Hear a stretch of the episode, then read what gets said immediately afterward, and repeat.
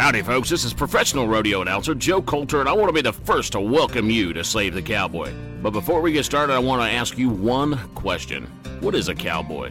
Well, a cowboy is about character, honesty, respect, integrity, strength, and truth. And you know, when you scratch all that in the dirt, you're going to spell out the word Christ. And that, in its simplest form, is what being a true cowboy is all about. So sit back, grab a cup of coffee, and get ready to learn how to ride for the Lord. And may God save the cowboy. I had a dog whenever I worked on the San Pedro Ranch. Y'all heard, probably heard me talk about him. I was the only one on this ranch that spoke English. My TV didn't even speak English, it was down on the border of Mexico. And uh, my dog's name was Woodrow. But uh, Antonio Zeffirino and Tomas couldn't pronounce Woodrow for some reason, so they called him Weed Throw. And so that kind of stuck too. But uh, I'll never forget. I didn't know it was coming. Dad and my, my dad and my brother came to see me one time down there. It was a long ways. Dad was working on the Rocker B. They worked six and a half days a week. He took some, uh, some vacation days just so he could drive down there and come see me. And I, I, got my brother bucked off while he was there. That was great. You know, it's always a plus. And uh, anyway, we. Uh, I was standing there, and, and, and Dad comes walking in, and I was like, Well, where's Jason? He's like, He's coming. He's bringing something. And Jason comes walking in with a present from Lance Stone, a cowboy that I worked with on the Rocker B, and it was a half border collie, half blue heeler pup. And it was just one of the most cool little dogs I'd ever seen. And uh, he was already about six or seven months old, but we took to each other like nobody's business. And I'll never forget after dad left, um, the very next day, we were leaving from headquarters, and around the schoolhouse where, where I lived, there was a cinder block wall about, oh, about yay high or so. And uh, we were riding off, and of course, Woodrow had only been there a couple of days, and so I left him in the yard, and I could hear him just going crazy, going crazy. And we got about half a mile out there, and I looked down, and he was trotting along beside me. He had jumped that fence, and he was just a little guy, but he jumped that fence, and uh, he wanted to go with me. And so we got to chasing wild cattle and everything. It was a rotational grazing system. And um, we had a new bunch of steers in there that didn't, didn't uh, coapectate to what we were trying to get them to do. And so they were kind of going crazy, and we got them going. But I mean, we started going like this, and I lost Woodrow the very first day. We got over to the backside of that pasture and got all the deals put through, and I asked Antonio, Tomas, and Zeffirino, I said, said, ¿dónde mi perro? They said, no sé. I don't know. I don't know. I was like, oh. So they rode back the short way, and I rode all the way back to that pasture. Woodrow! Woodrow! I climbed the, I climbed the windmill. Woodrow! Yeah. No dog. I was heartbroken. I missed home so bad and everything, and Dad brought me this dog, and I had promised to keep him safe, and the very first day I lose him. So I rode back, and you know, I'm kind of laughing about it now, but I'm telling you what, at that time, I was pretty upset. I mean, I, I really was. And um, I got back, and and uh, Antonio, Tomas, and Zeffirino, they were sitting on the front porch of the bunkhouse, and I went walking over there, and they were drinking coffee, and they asked me, they said in Spanish, they said, "Did you find your dog?" And I said, "No," and they said, "Oh, lo siento, I'm sorry." He said, "That was a pretty good dog." I said, "Yeah." They said, Have you been to the house yet? No. He said, That's a pretty good dog. yeah. Walked over there and Woodrow's laying on the porch. Pretty good dog. We had another dog there, it wasn't mine. His name was Scooter. He was a blue tick hound about this tall bigger than what most people realize blue tick hounds get, but something about the South Texas, they get hogs this big and blue tick hounds this big, I guess. But Scooter was big, and every, every morning, whenever I'd walk over for breakfast, Woodrow would be, Weed Throw would be right along beside me, you know, little bitty border collie legs, going along beside me. And Scooter, he'd get up and stretch, walk out there and just maul Woodrow. I mean, never would like draw blood or anything. He just wanted Woodrow to know who was boss of that outfit. And he walked over there, and I'll give Woodrow credit, man. And a lot of times, you know, I wasn't right beside him. He'd be out there, you know, farting around or something, and here comes Scooter. Woodrow would never run from him. He'd just go. and then an old Scooter would hit him and everything. And, you know, a lot of times I'd run out there and beat Scooter off of him and everything. And I was like, I'm sorry, boy, I can't keep you, I can't watch you 24 hours a day, seven days a week. And he'd just looked up at me like, eh, it ain't no big deal. I'm kind of used to it. Whenever I left the Rocker B Ranch, or whenever I left the San Pedro, we went to work on the Rocker B Ranch again, and then I went back off to college for like two days. And that's about my college career. Carried a four point though during it. I did. I had a solid 100 average those two days while I was there. Perfect attendance and everything. They didn't give me an award or nothing. Where's Andy? I need an attorney to write them and get my reward. But I gave him to a friend of mine named Chad Wagley. Chad had, was a big uh, uh, sheep showman, and um, he was using Woodrow. Woodrow was a working cow dog. And the last thing I wanted to do was keep Woodrow in a cage or, you know, something like that. That dog needed to work. That's what he was made for. And so I gave him to Chad because I knew Chad would take care of him. And Chad said that he was the best dog in three counties. And at one time, he was offered $8,000 for Woodrow because you could speed him up and slow him down when he was exercising those 4 H show sheep and stuff like that. He'd never bite them, he'd just listen to you. He was a fantastic dog, one of the smartest dogs I ever, I ever knew. And uh, at one time, uh, Woodrow was stolen. And um, the gate, you could tell that it had been busted open, and they took him out of the yard. And Chad actually found him in a town 40 miles away, headed for home. He had got out, and Chad got him back. And Chad was telling me about that. And so, Chad, not because of anything that Woodrow did, but Chad chained him up to at his house with a chain, and he always just when he wasn't there. It's not like he chained him up for good or anything like that, but he put a padlock on there because he didn't want to do without Woodrow. And one time I was home in Big Lake, and I wanted to see my best friend real bad. Kind of one of those low points in your life, and I know we've all been there. And you know, there's just something about a dog or an animal that just does something that humans can't. And me and Woodrow had spent a lot of time together. And so I pulled up at Chad's house and I could see this little furry thing laying underneath the, the porch. And I always whistled to him like, not real loud or anything, just like that. And I pulled up at the curb and I rolled down that window and I went, that head shot up and all of a sudden you seen him get up and he hit the end of that chain so hard I thought he was going to break his neck. He turned around and he was biting the chain and just screaming, just whining to get to me. And with tears in my eyes, I drove off. I couldn't bear it any longer. Seeing him at Chad's chained up, even if it was for his own protection, just broke my heart. And I was going to get him back, but he was stolen again. The padlock was cut with a pair of bolt cutters, and we never saw Woodrow again. It was about a week after that. And, uh, but you know what? I, I couldn't imagine what Woodrow felt like chained up under that porch.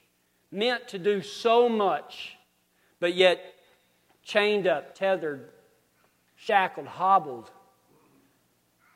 Is that how you feel as a Christian? I mean, honestly, let's think about it. You don't have to answer it out loud, answer it in your heart. Do you really feel like God's promises of you will soar on wings like eagles, you will run and not fall, you won't faint?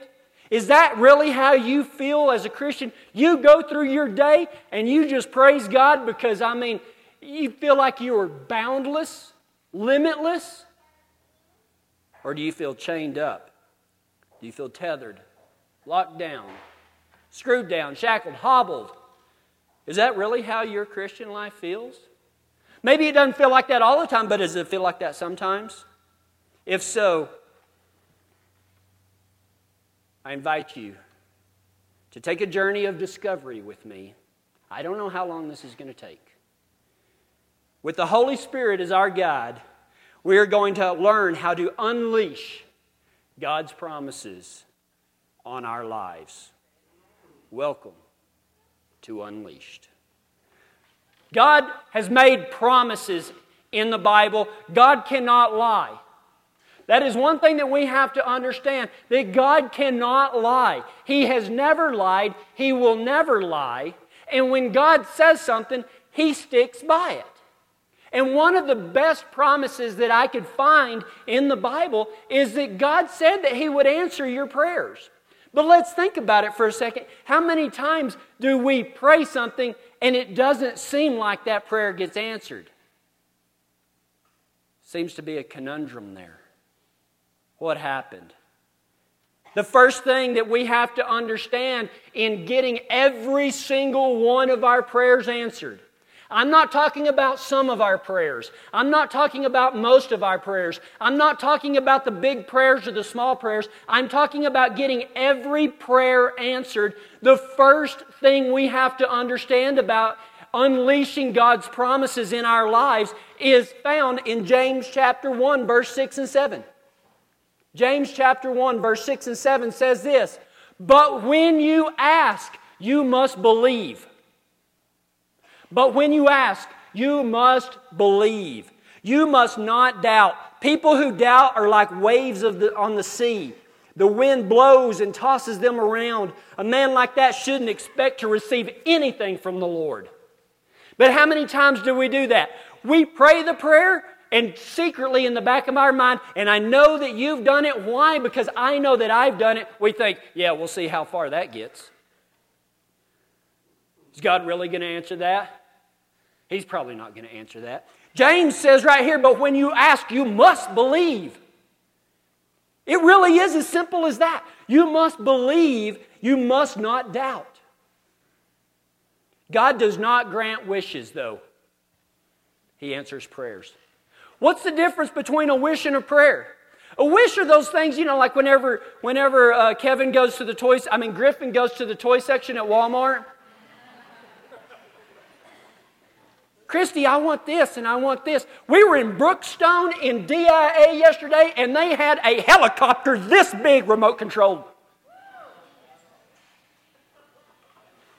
That was a wish, it wasn't a prayer. It might be a prayer, I'm still thinking about that. It was cool. It had four blades, it was like a UFO. I could chase Christy around with it. She would like it. But God does not grant wishes, He answers prayers. And when we pray, we must believe. We must not doubt. You can't just wishy wash and wishy wash and wishy wash.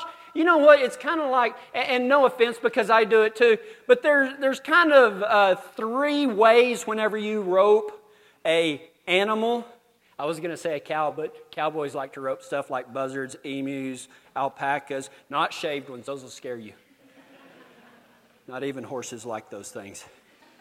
Llamas, elk, bear. I rope bear all the time. But you know, there's three, there, you know, whenever you rope something, what do you do then? That's the famous saying, I can rope it, but it's what you do with it once you get it roped. That's the trick. But if you want to hold on to something, there's about three ways you can do it. Now, a lot of cowboys cover their horn in a, like a rubber inner, inner tube. In a tube.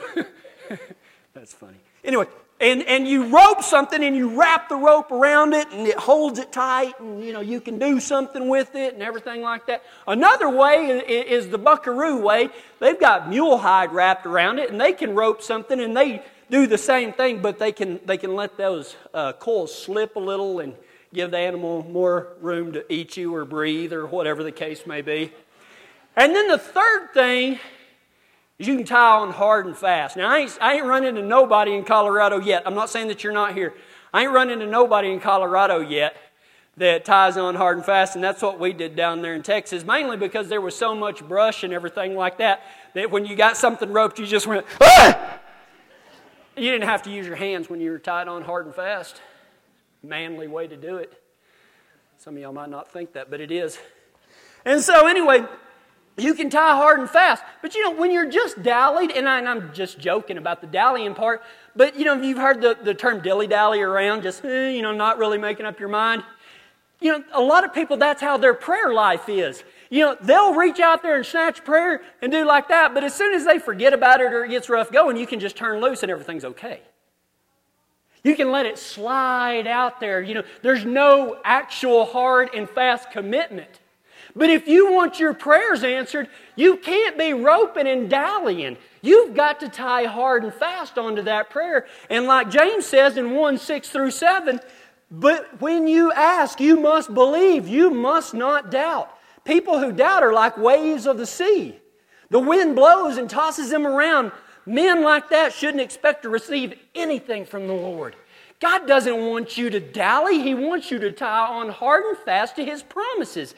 And if you want God's promises to be unleashed in your life, you cannot just dilly dally around. You can't be blown back and forth of doubt and belief and doubt and belief. You got to tie on hard and fast. You must be convinced. When God said, I will answer your prayers, you must be convinced, not confused about it. You must believe that God will answer your prayers and it will be unleashed on your life. And I know that many of you have got that prayer. But what do we do then? First, we have to believe it. There's another thing that we need to do we need to live it. One of the greatest promises ever made concerning prayer is found in Matthew 7 7. Maybe you're one of these people that say, Well, I don't, you know, I really don't uh, memorize scripture that, that well. Isn't seven a lucky number? I mean, you know, granted, seven days, you know, blah, blah, blah. It's kind of a, a biblical number, but seven is supposed to be lucky, right? Well, how about Matthew 7 7? Now you can remember this. Matthew 7 7. It's the double luckiest verse in Matthew. Ask, and it will be given to you. Search, and you will find. Knock, and the door will be opened. Man, what a promise. Ask, and it will be given to you. Search, and you will find. Knock, and the door will be open. And then in verse 8, it goes on, and it just gets better. Everyone who asks, who, I'm sorry, everyone who asks will receive. Everyone who searches will find. The door will be open to the one who knocks. Wow. You want to talk about a fantastic promise of God that is just waiting to unleash in your life? Matthew 7 7 and 8. Ask, and you shall receive. Search, and you will find. Knock, and the door will be open to you. So let's talk about that for a second. Number one is that whenever you ask, it's got to be personal. You know what? God is just, some of your prayers, God knows all of our wants and needs and desires, and we don't have to say anything. But you know what? Some of those prayers you haven't asked God for yet, have you? You haven't asked. He wants to be your personal Lord and Savior. He doesn't want to be a vending machine that He just shows up, you know, out of the blue like the fairy godmother and gives you a little prayer that you haven't asked for. He wants to be your Lord and Savior, and He wants to take care of you. Be personal. God is waiting for you to ask. And did you see it said, ask, and it will be given to you? Ask. You, you, let me see if I can make this clear. You got to ask. You got to ask. And He wants you to ask. So why aren't we? Jesus says, Suppose your son asks for bread. This is in Matthew chapter 7, starting in verse 9. Suppose your son asks for bread. Which one of you will give him a stone? Think about that. If you've got kids, or you've got a dog, or whatever, suppose your son asks for bread. Are you going to give him a stone? Or suppose he asks for a fish. Which of you will give him a snake? Even though you are evil, you know how to good, give good gifts to your children. How much more will your Father who is in heaven give good gifts to those who ask him? Think about that.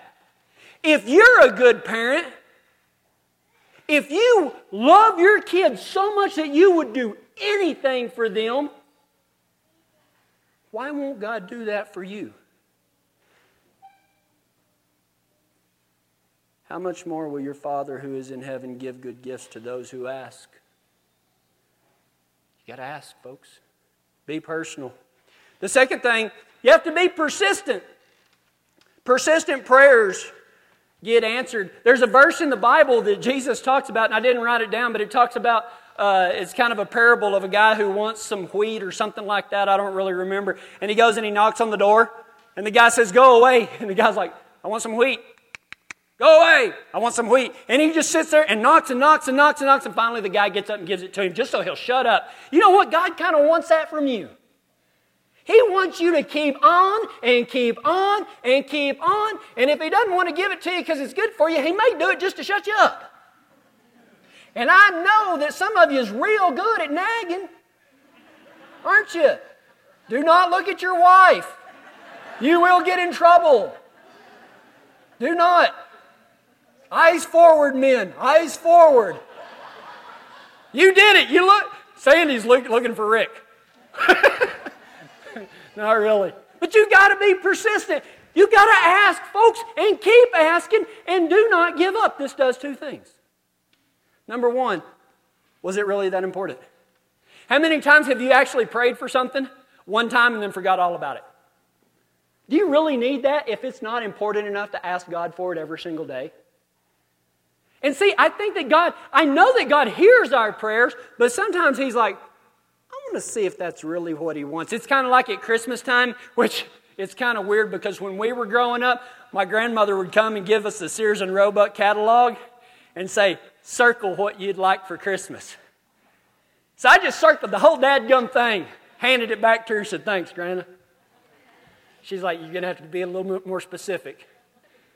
So I circled the entire toy section. Not really. But you know, you're like, oh, I want that, and I want that, and I want that, and I want that. But half the time, the kids just forget about it. But there's that one thing that they keep on asking for, and keep on asking for, and keep on asking for. And isn't that what you usually try to get them? I think so. Sometimes God is waiting for you to ask. And even if you ask once, He wants to see how important it is to you because He wants to bless you. He wants to bless you abundantly. He came so that we might have life and have it abundantly, but He's waiting on you to ask persistently. He's asking you, He's waiting on you to ask personally. He wants you to believe it. And we're talking about living it. Be personal, be persistent. Hey, before you shut that knob off, let me tell you something. If you like today's program, we can all give a great big thank you to Western LLC. They're a turnkey development for oil and gas and aviation industries. You can get on the internet and visit them at westernllc.com. Also, Jim and Kelly Gerald at Integrity Auto Repair and Rod Denning at Tumbleweed Hay and Hauling, all of them out of Kiowa, Colorado. You ought to know by now that I ain't gonna jerk your leg. okay, maybe every once in a while, but this one ain't no story. This here's the truth. We need your help to stay on the air and keep this gospel being spread to cowboys and cowgirls like you. It ain't easy to ask, I promise you. We'll even tell all your friends that are listening that it's you that are bringing it to them. Help us out by going to SaveTheCowboy.com and contacting me. Call me and let's get this thing set up. Don't leave it to somebody else.